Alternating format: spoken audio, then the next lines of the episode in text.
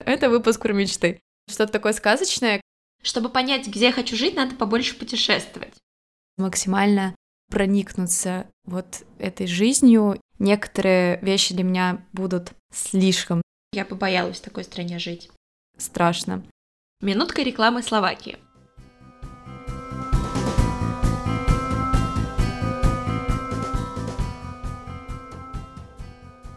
Всем привет, друзья! Вы слушаете подкаст «Спокойной ночи, Братислава». Меня зовут Ира, и это рубрика «Между нами», где мы с моей подругой Ариной. Арина, привет!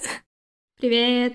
Созваниваемся примерно каждую неделю, пару недель и болтаем о том, что происходит в нашей жизни и что происходит в Братиславе, в Москве и так далее.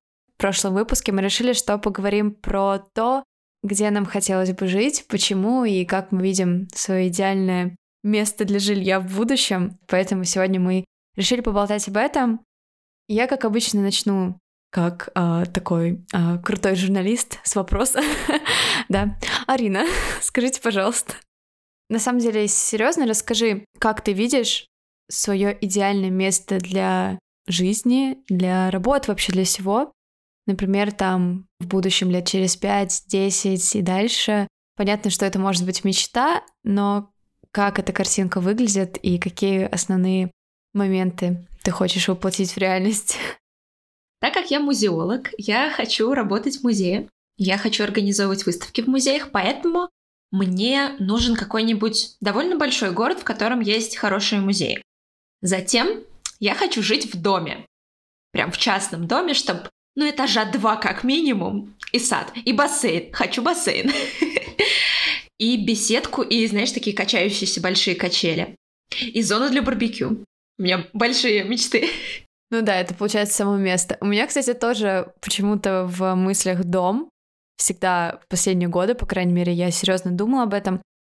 И еще я хочу камин в доме, чтобы, знаешь, зимними вечерами сидеть у камина в пледике, пить чай, говорить обо всяком с друзьями и любимым человеком. И, конечно, несколько спален, чтобы ко мне могли приезжать э, в гости родители, друзья. Да. Ира сейчас показывает на себя. Конечно, ты, ты приглашена в мой будущий дом с камином и бассейном. И так как частные дома обычно не располагаются в центре города, возможно, мой идеальный дом будет располагаться где-то либо в пригороде, либо на отшибе города. Но это не должен быть прям такой гигантский мегаполис, потому что я не хочу очень долго добираться на работу. Жизнь в Братиславе, когда от окраины до центра можно легко добраться за полчаса на автобусе, меня, конечно, разбаловала.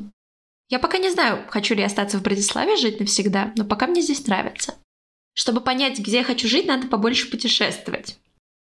Я всегда думала, что я определюсь с окончательным местом своего жительства, когда совершу кругосветное путешествие. Это такая моя супер большая мечта вообще совершить такое путешествие. Я понимаю, что это очень сложно, и это реально меняет жизнь. Но мне хотелось бы это сделать, потому что мне хочется сделать что-то, что очень небольшое количество людей делали в мире. Там не каждый второй человек обогнул всю землю, и это круто. Мне хотелось бы это сделать, мне хотелось бы получить такой опыт.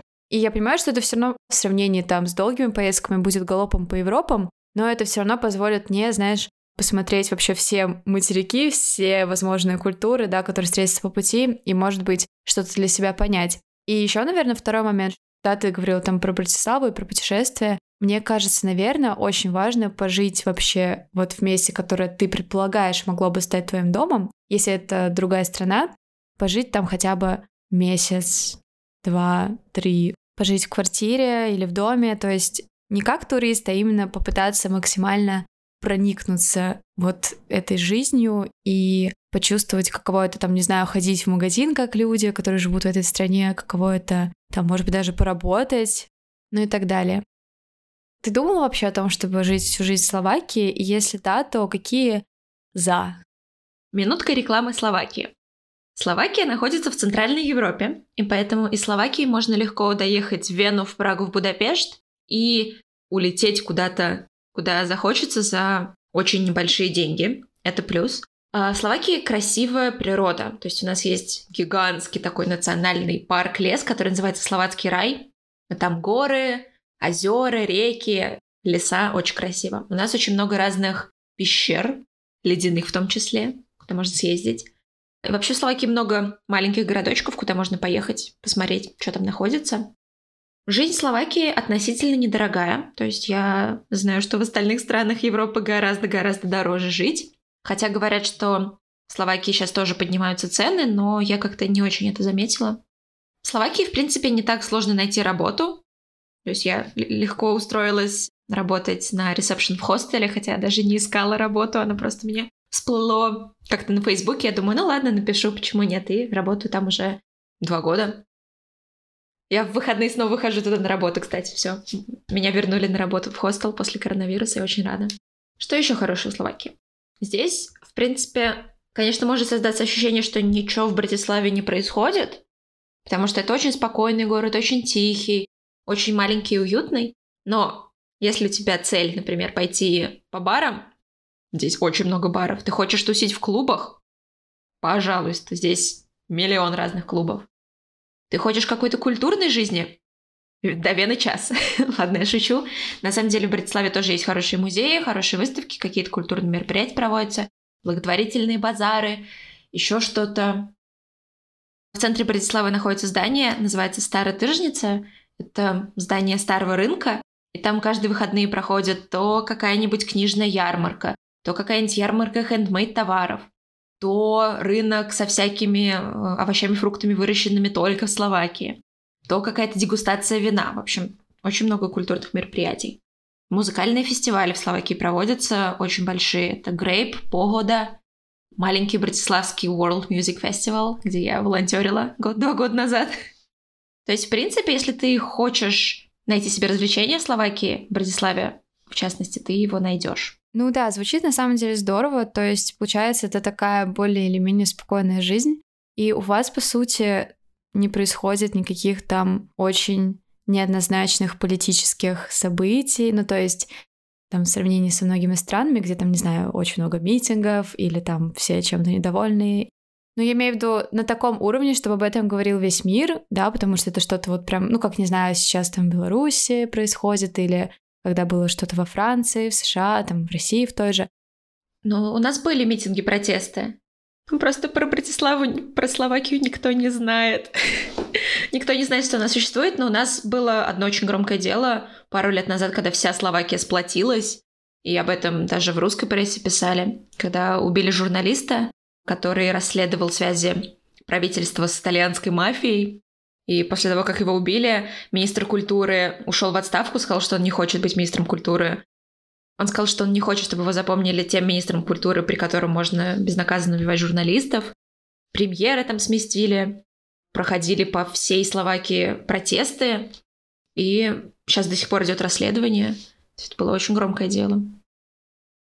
Возвращаясь к вопросу про идеальное место для жизни, влияет ли политическая ситуация в стране на твое решение? Потому что, например, а, что касается меня, ну, я периодически говорю о том, что мне хотелось бы жить в другой стране, но на самом деле на мое вот такое желание не влияет, ну, вообще политическая ситуация, политические какие-то события, потому что я очень нейтральна в этом плане, я не придерживаюсь никаких радикальных точек зрения. Я не оппозиционно настроена и не настроена, наоборот, абсолютно за власть и так далее. То есть, когда я думаю о том, что мне хотелось бы жить в другом месте, на меня не влияет политическая ситуация в стране, потому что многих людей, которые уезжают из России, ну, влияет именно это. А как вообще у тебя, что ты думаешь по этому поводу? Но мы не будем уходить в политику, да, мы не будем сейчас обсуждать там конкретно, что может повлиять, а просто является ли это важным для тебя и нравится ли тебе политическая ситуация в Словакии? Смотри, я немножко больше как-то заинтересована в политике, нежели ты. И для меня, наверное, в плане выбора страны, в которой я хотела бы жить, влияет не столько политическая обстановка, то есть там кто правящая партия, какой строй в стране, а насколько страна безопасна. То есть, например, я не хотела бы жить в Америке, где все время какие-то протесты сейчас проходят, то есть там плюс там разрешено оружие, это для меня, например, что-то не сильно допустимое, я побоялась в такой стране жить. Но опять же, такая обстановка в мире, когда ты не знаешь, что в какой стране может произойти. То есть вроде как в Беларуси все было тихо, мирно, а теперь бац, и что-то происходит.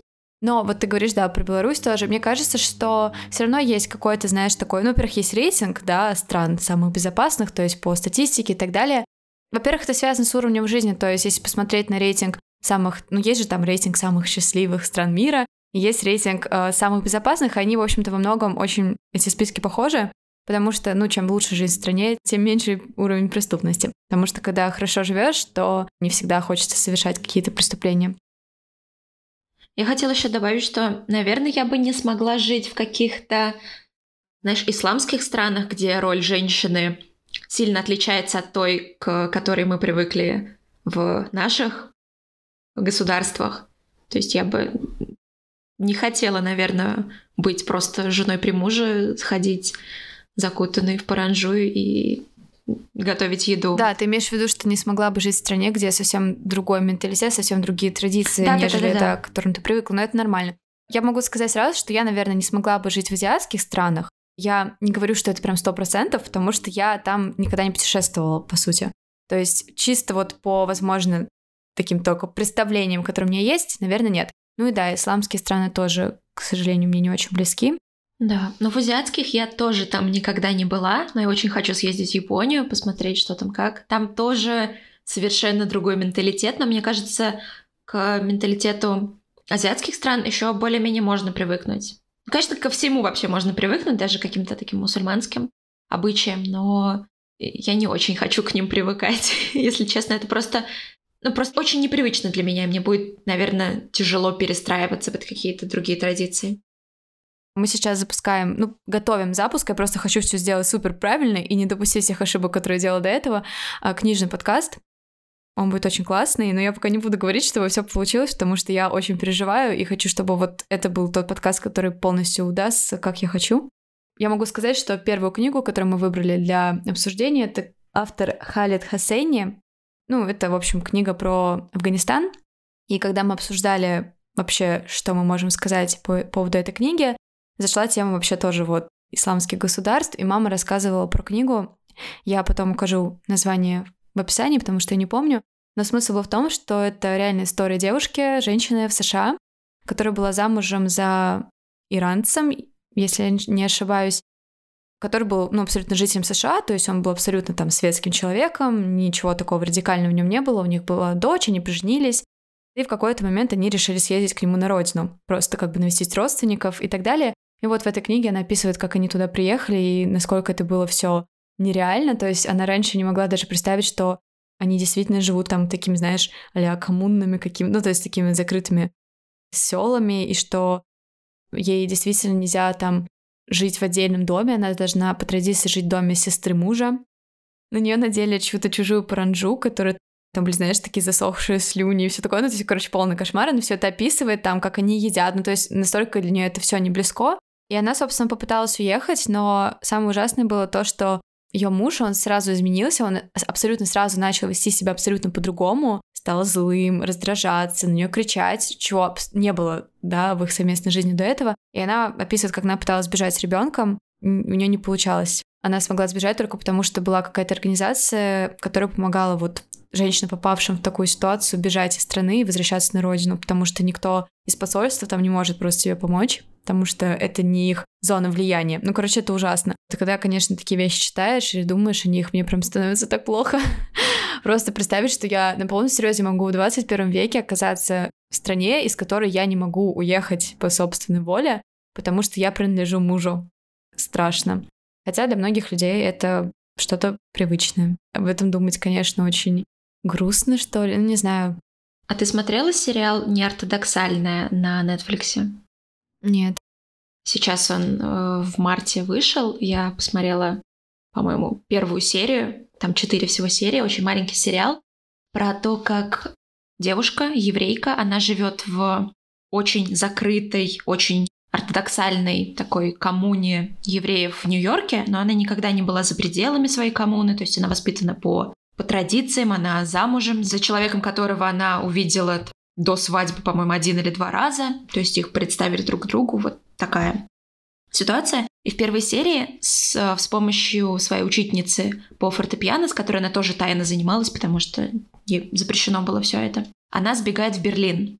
в первой серии было показано, как она не сильно понимает вообще, где она находится, что происходит, она знакомится с какими-то людьми, она спокойно входит куда хочет, потому что не очень понимает. Зайдя в кофейню, она говорит, мне, пожалуйста, кофе. Ее спрашивают, какой кофе? И там на выбор э, американо, капучино, эспрессо, лат, вот это мокко, фраппе, фраппе, не знаю, и даже я в этом не разбираюсь. Я такая, мне просто кофе, пожалуйста. Были показаны кадры, где она в Берлине, и кадры, где как бы из ее прошлого, где она еще в Нью-Йорке с ее мужем, ее муж потом ищет ее, едет в Берлин ее догонять, возвращать домой. И это так все тоже очень странно показано, то есть она там явно несчастна, но все на это не обращают внимания, потому что все так привыкли. Ее там папа так рос, ее бабушка так росла и так далее.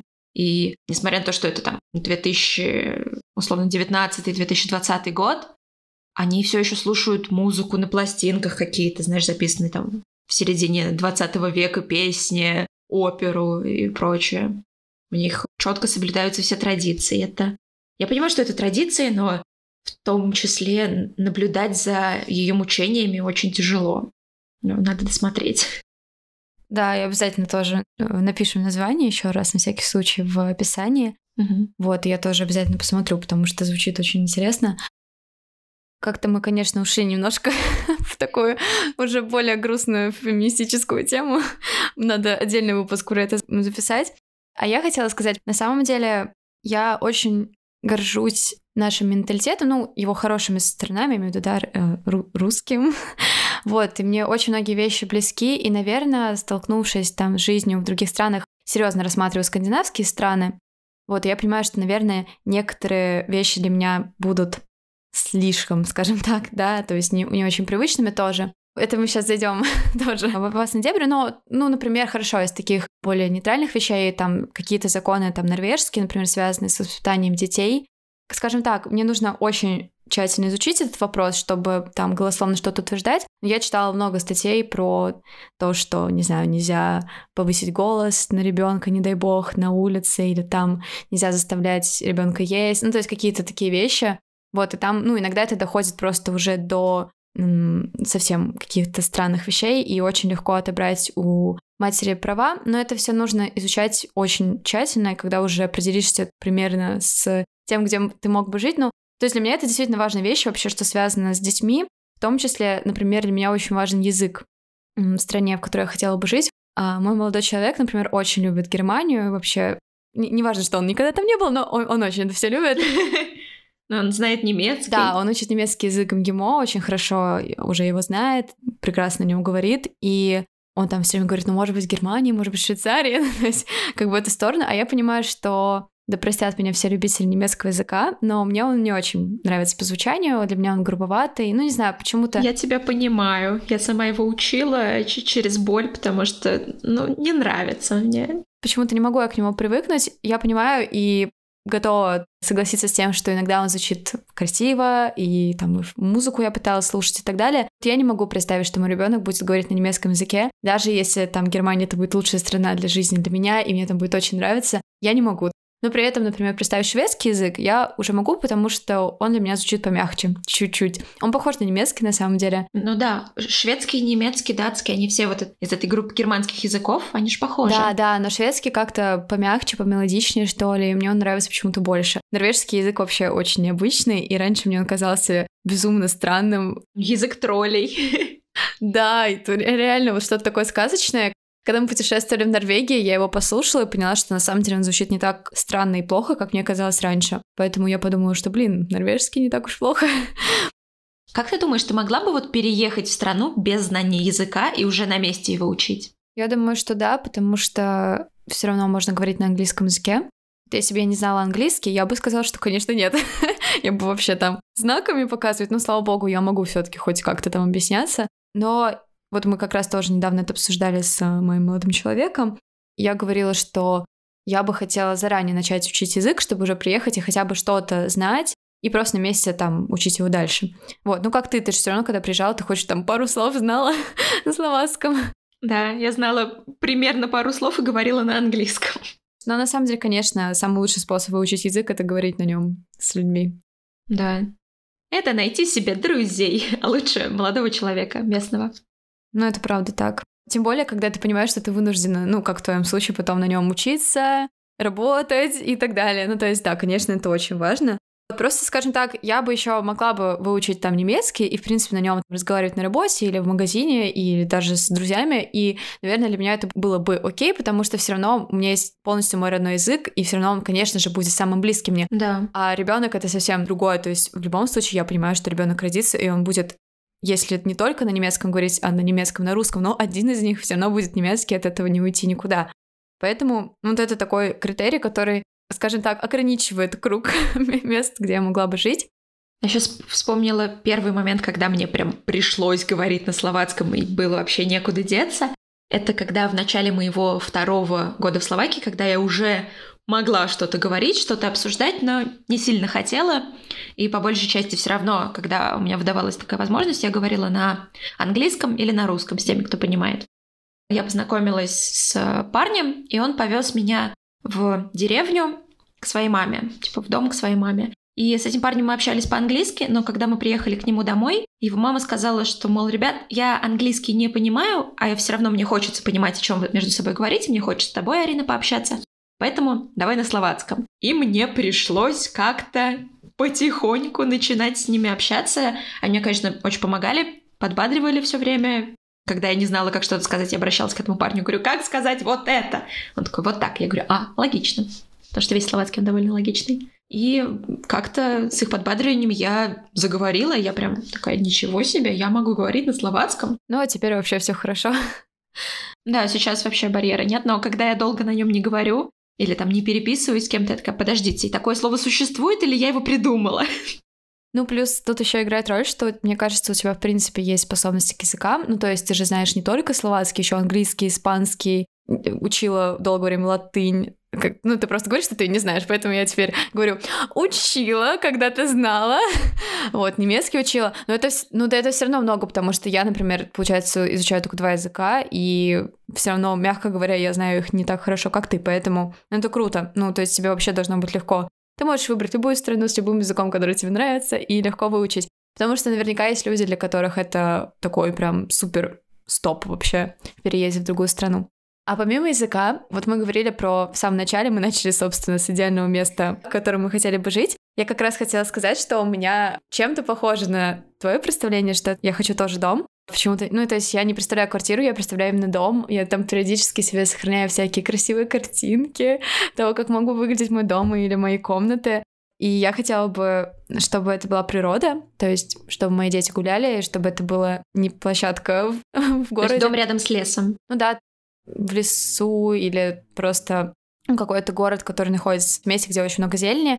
И вообще в идеале я понимаю, что, возможно, это не будет прям точно так, мне хотелось бы жить недалеко от моря. Ну, ну не обязательно лес, ну, ну да, ну то есть мне хотелось бы жить, наверное, вообще у холодного моря, то есть, наверное, это Скандинавия в этом плане подходит под мои критерии, потому что у них как раз тот случай. Вот когда чистый воздух и есть море, и ладно, не обязательно, чтобы я его прямо из окна видела, но хотя бы, чтобы я могла до него как-то добраться, потому что у меня была вообще тоже есть в голове идеальная картинка, как я с собакой гуляю у моря. Да, это прям просто да, и при этом дует такой небольшой холодный ветер, и ты такая закутана в шарф. Нет? У тебя такого нет? Я вообще, наверное, странный человек, потому что все всегда хотят к теплому морю, а я почему-то, не знаю, невероятно привязана именно к холодному морю. И когда я ездила в Латвию и, собственно, в Калининград, мне так хорошо было возле моря, и я настолько его больше люблю, чем тоже море там в Испании, в Италии, хотя я получаю огромное удовольствие от того, чтобы там съездить на пляж, и мне очень круто, и мне это очень нравится. Но холодное море — это что-то особенное, потому что оно не так сильно ассоциируется, знаешь, с пляжем и вот с туризмом, потому что, ну, оно не такое курортное, и оно какое-то более природное сразу в моей голове, то есть больше такое нетронутое по сравнению с теплым морем. Я тебя понимаю. При этом в нем также можно купаться и загорать летом. Поэтому у меня есть вот такая идеальная картинка, и, наверное, она как бы сразу тоже ограничивает круг стран. Какие еще есть для тебя моменты, вот если представим, что это не Словакия, а другое место, что для тебя вот будет играть важную роль? Вот мы сейчас поговорили про язык, про дом, а что еще будет важным при выборе, скажем так? Ну, как я сказала в начале, я бы хотела жить все-таки в каком-то более-менее крупном городе или по соседству с ним, потому что я хочу работать в музее. И мне важно, чтобы была какая-то культурная жизнь богатая. Потому что я очень люблю музеи, очень люблю ходить по разным выставкам. Я просто ну, без этого не смыслю свою жизнь. Это для меня очень-очень важно. И хорошая инфраструктура, наверное, тоже важно, если мы уж в такие дебри уходим. То есть ты бы не смогла жить в каком-нибудь супер маленьком городе, где-то там забытым богом, далеко на природе, и рядом нет ни одного крупного города? Нет, это не для меня. Возможно, я хотела бы в таком супер маленьком городочке, в какой-нибудь деревушке иметь дачу. Но зачем дача, если у меня уже есть двухэтажный, как минимум, дом с бассейном? Мы в этом выпуске мечтаем, поэтому у нас может быть хоть 100 домов, в принципе, потому что это выпуск про мечты. Я не хочу иметь прям два дома, зачем мне два дома, но я хочу либо, знаешь, большой дом где-то в большом городе или рядом с ним, либо довольно большую просторную квартиру, такую, знаешь, тоже со стилем обставленную, такую минималистичненькую. И дом где-то на природе, чтобы э, как на дачку туда выезжать. Да, я думаю, во время коронавируса все э, в России, по крайней мере, оценили прелесть наличия дачи, потому что, например, моя семья вся, ну, я жила три месяца на даче сама, и моя семья до сих пор там живет, то есть уже пятый месяц пошел, они все еще там. Ну, конечно, это приятнее, чем в маленькой квартире. У меня родители тоже. Они такие, дача холодная, не прогревается, неважно, живем все равно лето, понятно, что приятнее на природе. Ну и чтобы там собаке было хорошо на природе, в саду, на даче, младший брат катался там на велосипеде. Да, я тоже училась в даче. Но это причем у нас тоже плохой интернет, несмотря на то, что вроде бы все уже можно настроить. А, это, не, это было минусом, но в целом, конечно, это было гораздо лучше, чем сидеть в квартире. Вот, я сейчас впервые начала выходить вообще так более или менее часто в город и гулять, и проводить время. Да. Да, я видела в твоем инстаграме, как ты гуляешь по ВДНХ. Подписывайтесь на Ирин инстаграм. Как будто у меня только сейчас лето началось. Это такое удивительное чувство. Я хоть немножко почувствовала себя прям супер счастливой, потому что, конечно, в моем я просто еще не в Москве как бы живу, а в пригороде, и поэтому все мои достопримечательности сводятся к торговому центру, Пятерочки. Да, у меня даже, ага, у меня вообще-то есть торговый центр, и даже есть «Считай город». Возвращаясь к идеальным мечтам про идеальную будущую жизнь, есть ли у тебя какие-нибудь страны, ну, просто вот чисто, понятно, что ты там, например, еще не жила и не можешь сказать, что это прям сто процентов твоя страна, но по каким-то, не знаю, там, внешним причинам или просто потому, что тебе нравится, или ты туда путешествовала, или хочешь поехать, есть ли какой-то список стран, который, возможно, мог бы стать списком вариантов, где ты хотела бы жить? Я хотела бы жить в Мадриде. Я была в Мадриде, когда мне было, по 12 или 11 лет, и мне очень-очень понравилось. Я там была как раз на Хэллоуин в ноябре, что на самом деле довольно странно, потому что мой брат родился на Хэллоуин, у него день рождения 1 ноября, и почему-то моя мама забыла о том, что у него день рождения, и купила нам на эти даты билеты в Мадрид. На день рождения моего брата мы с мамой катались в парке развлечений, а он сидел в Москве. Ну, он был маленький еще там, год-два был, наверное. И я помню, что мне такой, знаешь, немного мрачноватый, туманный ноябрьский Мадрид очень понравился. При этом там было тепло, мы ходили в куртках, а все испанцы привычные, конечно же, ходили в футболках, в шортах, ну, им жарко. И там было много музеев, много вкусной еды. И мне кажется, в Мадриде с сознанием испанского я бы смогла как-то пожить. Я бы хотела туда еще раз ездить. Мне еще очень понравилась Португалия в Лиссабоне. Маленькая мечта. Туда надо обязательно еще добраться. Я туда съезжу. И хотелось бы там остаться на подольше, не знаю, недели две жить, тоже снять квартирку на Airbnb, пожить. Да. Еще я бы хотела съездить в Нидерланды. Я там никогда не была, но там в свое время жило очень большое количество моих друзей. Сейчас там живет еще одна подруга, зовет в гости. И мне кажется, в, Нидерландах, в Амстердаме или в Роттердаме я бы как-то смогла существовать. Там тоже много музеев, и, и жизнь хороша, и жить хорошо, как говорят. Вообще, я хочу по всему миру путешествовать. Я уже сказала, что я хочу в Японию, хочу в скандинавские страны, э, в Германию. Давно зовет подруга в гости. Надо съездить. Обязательно, как только выдастся время, я поеду в Гамбург. Куда еще я хочу съездить? В Канаду хочу съездить. Но я не уверена, что смогла бы жить в Канаде, потому что это очень-очень далеко. И разница в часовых поясах и все такое. То есть, когда я была в Америке три месяца, Меня убивало то, что когда я бодрствую, все мои друзья и семья в России спят, и с ними не пообщаться. Ну, то есть, получается, мы сейчас пришли к еще одному критерию, что это, наверное, должна быть страна, из которой можно добраться в Россию и увидеть своих близких. Да, это, это несомненно важный критерий. Но заметь, что мы с тобой в своем обсуждении не затронули вопрос э, жизни в России. То есть мы все время называем какие-то страны, где мы хотим жить, и это не Россия.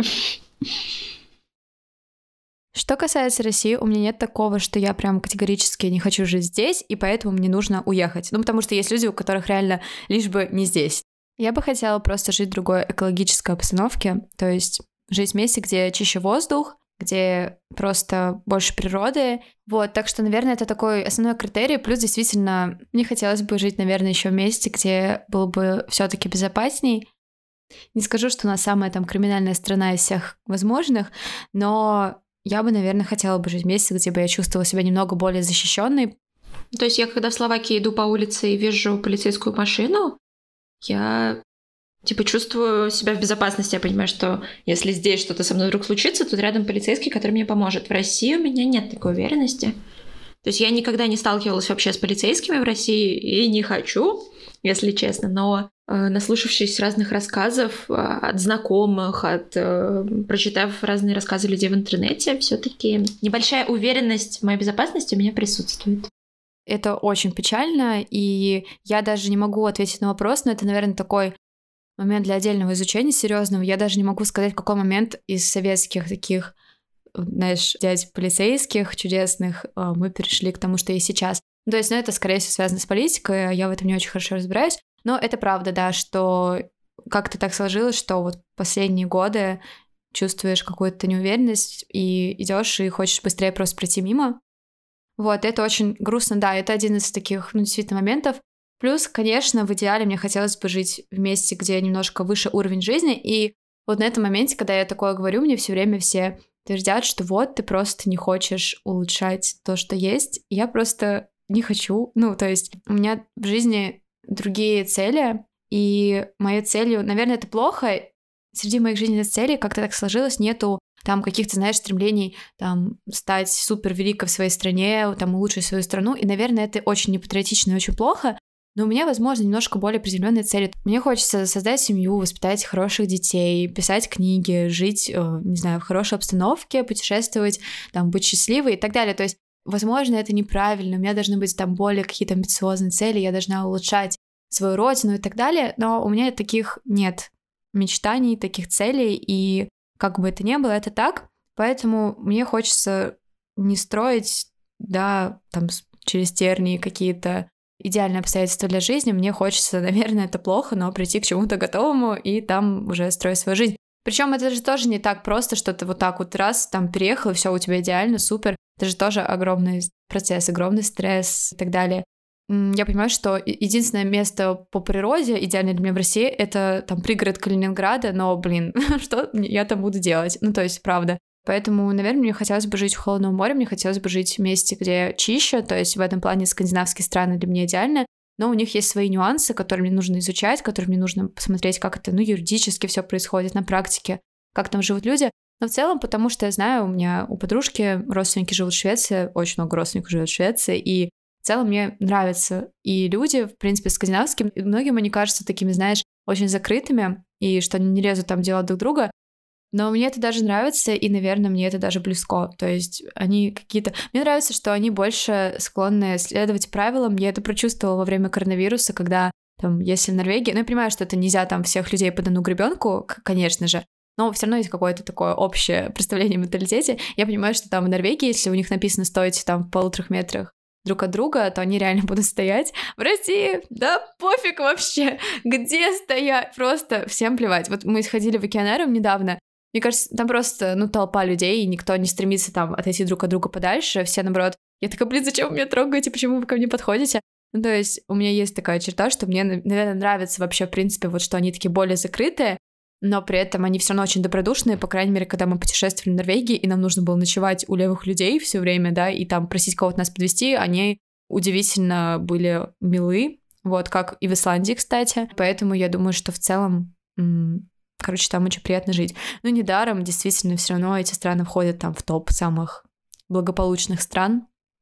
Недавно я видела ролик в ТикТоке, ну, такой немножко феминистический, про то, что вот там был такой момент, э, сначала отрывок из фильма, может быть, ты видела там, что он на английском обычно, там был на русском, что там женщины не могут править, э, женщины не могут быть лидерами, что они всегда будут недостаточно умны, недостаточно сильны. И потом он говорит, а тем временем правители самых благополучных стран мира, и там женщина, женщина, женщина.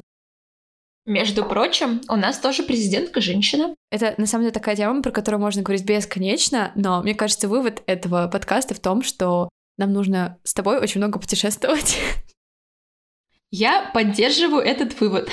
Да, особенно мы хотим вернуться в Португалию. Я все время об этом теперь всем говорю, типа, я хочу в Португалию. Я в Исландию очень хочу в с тобой. Да, да. Мы, мы должны были вот ехать этим летом в Исландию, и нет, это не случилось, но обязательно следующим летом мы поедем, поедем надолго. Надеюсь, к тому моменту уже точно все устаканится.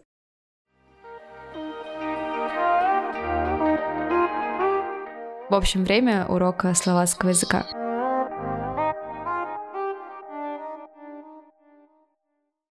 Раз сегодня у нас тема про жизнь, про дома и так далее, то расскажи, пожалуйста, как будет дом и, например, название наших стран, городов, и, например, фраза «я живу в...» где-то, короче. Так как Ира у нас уже становится потихонечку экспертом в словацком языке, попробуй догадаться, как будет дом на словацком. Дом? Да, дом на словацком будет дом. Да ладно. Прекрасный язык просто. Еще есть слово бидлиско. Это место жительства. Но скорее не как страна, а как дом, участок, поселок и так далее. Россия будет руско. Руско. Словакия будет словенско. Словенско. А это популярное окончание среди стран? Да. Большинство стран оканчивается на вот ско. То есть польско, Польша, Ракуско, Австрия, Ческо, Чехия. Угу. Хочешь, я угадаю, как будет Братислава? Братислава? Как ты, какая ты молодец, как ты хорошо угадала. Угадаешь Москву? Москва. Москва. Москва. А сможешь ли ты угадать Петербург? Так и будет, что ли? Нет, Петербург будет Петроград. Петроград. Ой, блин, ты знаешь, кстати, вот мне так нравилось вот это Петроград, я всегда говорю, блин, это, это было очень красивое название Петербурга. Да, ну, видимо, оно осталось э, в словацком языке вот с тех времен. Город будет место, столица — главное место, то есть главный город.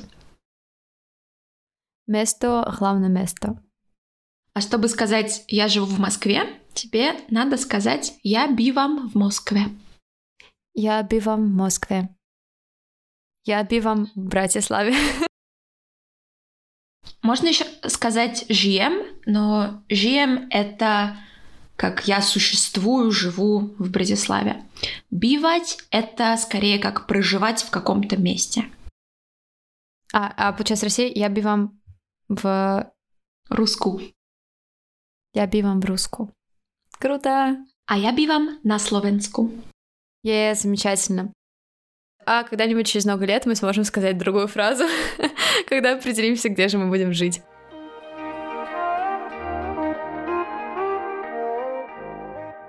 Всем большое спасибо, что вы послушали этот выпуск. Я буду благодарна, если вы, например, выложите сторис или напишите в комментариях ВКонтакте, где бы вы хотели жить, какие у вас есть критерии для выбора страны, и есть ли у вас какая-нибудь мечта о жизни в другой стране, или вам нравится там, где вы живете сейчас. Ну, в любом случае, оставляйте отзывы, мне очень приятно, и Арине тоже очень приятно получать обратную связь. Это прямо любовь. Так что всех обнимаем, подписывайтесь на инстаграмы и слушайте следующий выпуск. Всем пока! До скорых встреч! Пока-пока!